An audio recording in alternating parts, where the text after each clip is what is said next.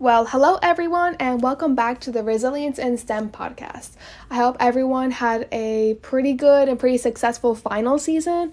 I know when I finished up my finals, I was really happy they were over so I could finally relax and just kind of like take some time to rest. I know the day after I finished like my last final, I took I slept like for 12 hours, 12 or 13 hours, and when I woke up the next day, I just felt so disoriented. And for the past few weeks, I've been getting stuff done, but definitely I don't really know what day of the week it is sometimes.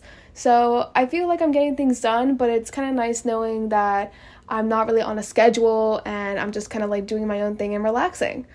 So I thought we would start out with the graduate school update. So um, right now, I have a finalized list of the schools I'm going to be applying to, and I've been looking at some pre PhD programs. So these are pretty much like orientations of certain campuses and how they look like. Not many schools offer this, so only two schools that um, offer this for like the fields I'm interested in, like the PhD programs I'm interested in applying to, have been Princeton and the University of Pennsylvania. So those are two campuses that I um, am like two applications I'll be applying to, but essentially those pre PhD programs have been are pretty much for students who are underrepresented backgrounds and um, who are interested in applying in um, PhD programs in STEM fields. So it's just basically like showing them around the campus, showing them what campus resources they have to help the students succeed. And there's pretty much a lot of mentorship opportunities with current graduate students who are in the PhD programs and faculty. So talking about their expertise. So I've been finishing up my applications with that, and I can attach the link to the one I applied to to see if that's interest of you. And you could probably find some others at other campuses that are hosting these PhD programs that are similar to what you do. Um, they typically last just like over a weekend or three days, essentially. In addition, I've been starting the PhD application cycle. I feel right now in June it's a really good time to get started with that. So, essentially, what I've been doing is making a list and I've been making an Excel sheet pretty much and starting my application, just seeing like what information I need to put in, what are the short answer questions, and making sure I have a rough outline during the summer and I can work on it and start getting some good first drafts. Um, also, some good advice here um, is to look at fee waivers. So I know um, application costs can rack up a lot, especially if you plan on applying to a lot of graduate schools. Doesn't matter if it's master's or a PhD program, doesn't matter which field it is, they're going to be quite expensive. I know a lot of applications, they start out around like $50 and they could even go up to like a hundred dollars and it could even be more if you're an international student so definitely thinking about how much those applications cost so definitely if you feel like you can afford to apply to these certain programs or you feel like it's a lot of money you can email the coordinators early ahead of time which is why i say you start the phd the application cycle like in June. Um, so that way you can reach out to them if there's any concern with getting a fee waiver, um, just explaining your situation or filling out a form so you can get that fee waiver and you don't have to pay for your application fee or it's a reduced fee, something like that. So, definitely looking at it or starting the application process, or starting opening your applications in June can be very beneficial because you can see, okay, would I need a fee waiver? In addition for that, a lot of people who um, coordinate the PhD program, they prefer that you reach out to them earlier in the application process so they have enough fee waivers to give out. Typically, if you reach out to them like closer to the end of the submission deadline for the application, they're most likely not going to give it to you because they probably ran out. So they only have a certain limited fee waivers they can give out to students. So definitely look into that. But I feel we can talk about something that's really important. And as we're getting into the summer, I would talk about summer research experiences, which are really beneficial experiences for anyone wanting to go into a research career. Or it doesn't mainly it's STEM, but if you anyone to go to a research career, I feel these are great opportunities for students.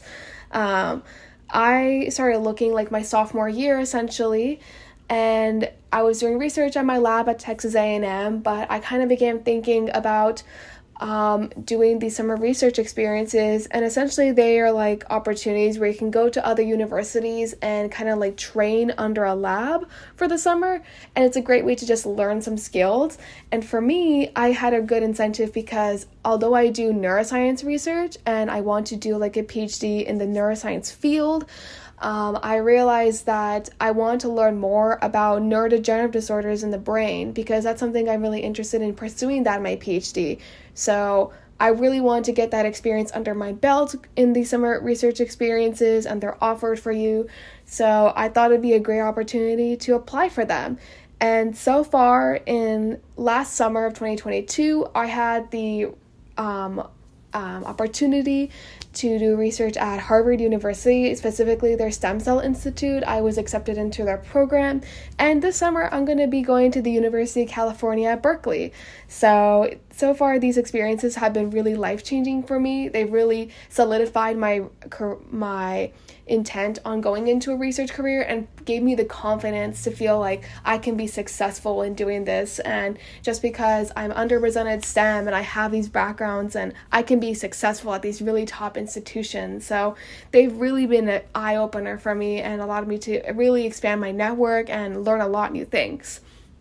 Um, so just want to start out here that um, a lot of these um, research experiences. Um, they're mainly for undergraduates, but here's the main things that they have. So, usually you're matched into a lab in this process. So, this allows you to stick with that lab for the entire um, extent of the program. It ranges from like eight to 10 weeks. Some of them have just a five week program.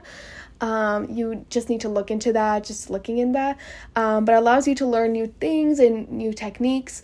Uh, last summer at Harvard, I learned about um, this neurodegenerative disorder called developmental and epileptic encephalopathy, uh, which is a type of epilepsy in infants, and I was able to model that disease using a bunch of techniques I learned. Um, in addition to that, since you're matched into a lab, you get to talk to postdocs and current grad students on what they've done, and you get to talk to the principal investigator in the lab. So that also, while you get to hear their story and you get to really connect with them, it's also a good opportunity for a future letter of recommendation. So making sure that you have that extra connection there. Um, they also have seminars. Um, usually they have like seminars like once a week and they're mainly about professional development opportunities or how to get into graduate school or combating like mental health in academia what are the best ways to do that or staying connected with your peers. So a lot of these seminars are made for you to learn about your success or just learn more about the topic. I know last year we had like an introduction the history of stem cells and while it wasn't like um, we had to memorize and take a test over it. It was just nice to hear about what the history was and like just learning about different types of stem cells and how they impact current healthcare. And for the professional development aspect of it, it's definitely helped me see how I can write a manuscript well and like what does it take to make a good graduate application and just things like that. Um, in addition to that, the connections are so important. You're going to meet a lot of new people and faculty. Um, so in terms of the your cohorts or the other undergraduates who are going to be with you in this experience um, they're going to come from all over the country or even the world so you're going to learn about a, a bunch of different perspectives in science or in the field that you're interested in and it'll challenge you to think a little bit differently or just find ways how to communicate to people who aren't in a similar background as you are or have don't have the same experience as you are. So it's really a good time and they actually kind of become one of your closer friends and you can just like keep on touch with them. In addition, the faculty and members in the lab, those are great connections to have. And you get to explore the area. So, specifically for me, like when I went to Harvard last summer, I really got to experience the Harvard area. I mean, not the Harvard area, excuse me, the Boston area. So, I got to experience the Boston area uh, and see uh, what is offered there and what the life is like and what different things you could do there. So, dining out on weekends, hanging out with friends, going shopping, or just touring around and just being a tourist for a week. Uh, and this summer, I'm going to be in Berkeley, which is near San Francisco. So I'm going to be going around San Francisco on the weekends or grabbing some bite to eat or just seeing what the city has to offer. um, just so seeing like what the area is like. And I feel that's pretty important, especially when you go into a graduate school because you're going to be spending a lot of time in that area. So, especially for masters, you can maybe get away with it, but at least for a PhD, you're going to be spending a decent amount of time there, is at least around like five years of your life in this location. So for me, it's very important to know that like I'm going to do well in this location and I'm going to really enjoy my time there and I'll be successful. So that's something that you really need to know, make sure that you can do well in this area. Oh, and there's one very important thing about these summer research experiences they are free. There is no application cost. Um, the only cost really is your time. So I didn't have to pay a fee for these programs or to apply to any of these programs and just see like how I did. So essentially there's it's completely free to apply and there's no limit on the number of applications you can submit. I know the first time I applied, I applied to a range of schools current like ranging from Texas A&M summer research programs to um, UT Southwestern, which is a medical, a really good medical center, to Michigan, Rutgers, um, and even Harvard. And um, I applied to a few of them, and I was fortunately accepted to over half of them. Um, and some I got rejections for, but it's just kind of like a little bit of numbers game. So I think a good number to apply for applications, I think would be like five to seven because you definitely don't want to be um, stretching yourself too thin and not spending time on the quality of your applications. But definitely, um, they're free to apply to. So honestly, it's not like you're going to be thinking about the cost of it if that it's time. So yeah, just like a good note to think about that. So yeah. And overall, these programs have made me feel like I have the skills and the mentality that I can complete a PhD wherever I end up, and I will do great in a research career. So, although this gave me a lot of connections and the knowledge, I felt very reassured overall that I'm going to be doing a great job and like I have the tools to succeed. So, joining these research experiences, they really make um, your application really stand out, I believe, and I feel they're a good way to test if you're really wanting to research career. Um, I felt even like last year, some of the people who joined, they were kind of do thinking about doing an MD, PhD, or just an MD, and doing that experience, although they had a great time and they really enjoyed the people, they kind of realized that doing an MD PhD is probably too much, and that's what led them to just pursue an MD. So, honestly, it's a great experience to just know like what kind of path you want to take and where your goals are. Or some people they decide they just want to do a phd or actually they decide i want to do an md phd and that's definitely a new path that you can think about or think about like what you want to do in your future.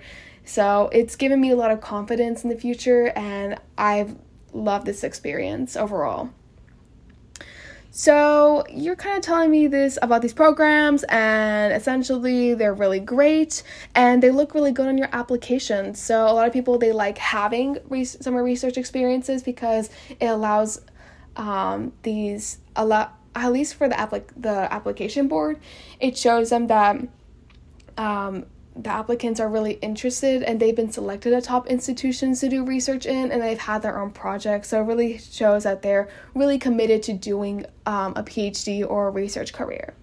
So i've told you about the really perks of the program and why it's so great and that they're free but the next question is that how do i look for these programs and how do i apply to them so, just to preface overall, um, here are some of the requirements. So, you have to be an undergrad usually.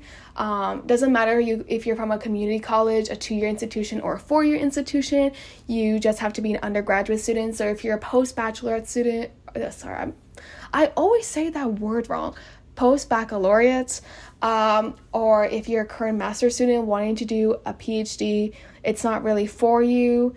Um, and you need a little bit of research experience, so maybe like a semester to a year, just so you kind of know some general lab experience and some expectations of you. So that way, when you're thrown into the experience, you kind of know what you're signing up for a little bit and just seeing like what the lab environment is like.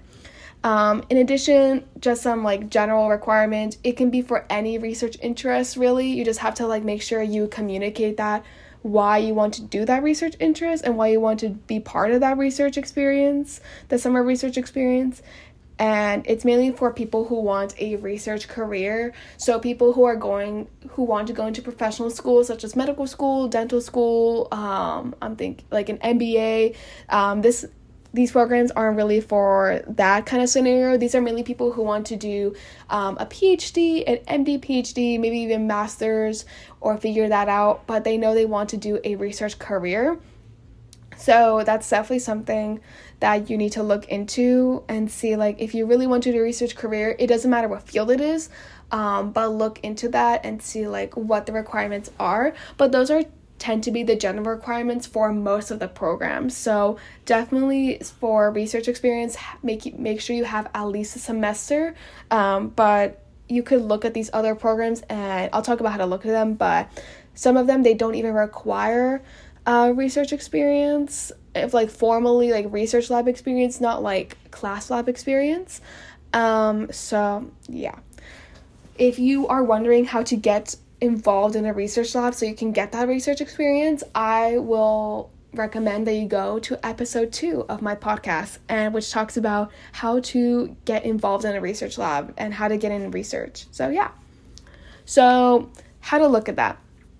So applications typically open on October, November, and close February, March. Um, and typically, what I did is that whenever they open like October, November, um, I typically um, worked on them over the winter break. So I technically would start setting up the applications and just putting my profile information in on Thanksgiving break and just setting up the programs I want to apply to. And on winter break is when I would work on the essays and making sure all my short answer questions, my essays are really strong and they're really good and then I would turn them in at the end of the winter break, which is around the middle of January or the or around February. So most um, summer research experience programs will admit um, people from outside home institutions. Um, so that's a good note to have. So go explore other places. So this is a good opportunity for you to like get out of your home university um, and go experience other places. So definitely, if you want to go to um, California or you want to go to like the DC area, apply to schools near that area because usually those programs have a requirement that they can't admit that many people from their home institution because the goal of these research experiences, at least for the administrative side, is to bring a lot of prospective students so they learn about the program the graduate programs offered at the institution where the experience is at. So that's something really important to look at. Um, just keep in mind that like even though for me I knew this, I still applied to um, programs at Texas A&M, but I kept my options open and I only applied to one program at A&M and I applied to a bunch around the country. So that's some good information to know. So definitely looking at the end of the fall semester or your fall quarter, start looking at these applications. So where can you look at them? Um, one really good place you can look at that is looking at the National Science Foundation website. So, um, this basically is the National Science Foundation. I will preface here it's essentially a foundation that they fund. Um, projects in science or summer research experiences and basically things like that. They have done a lot of work to fund summer research experiences, which is why they have a huge database. So when you go to National Science Foundation website, they basically have a bunch of categories of research you would like to do. So let's say I'm interested in plant biology. So they're going to have a plant biology section and you can they have a list of all the institutions that have a summer research experience related to plant biology or similar things like that. So from there you can find where these institutions are and what the program uh, what the program is and what the application typically looks like for them and their deadlines.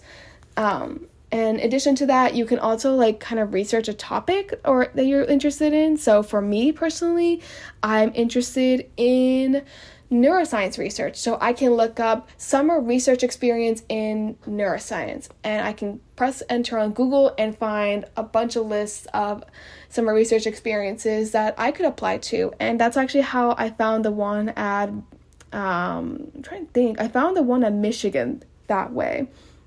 And it was a really great ex- really great way to find that one but that one is also on the national science foundation website.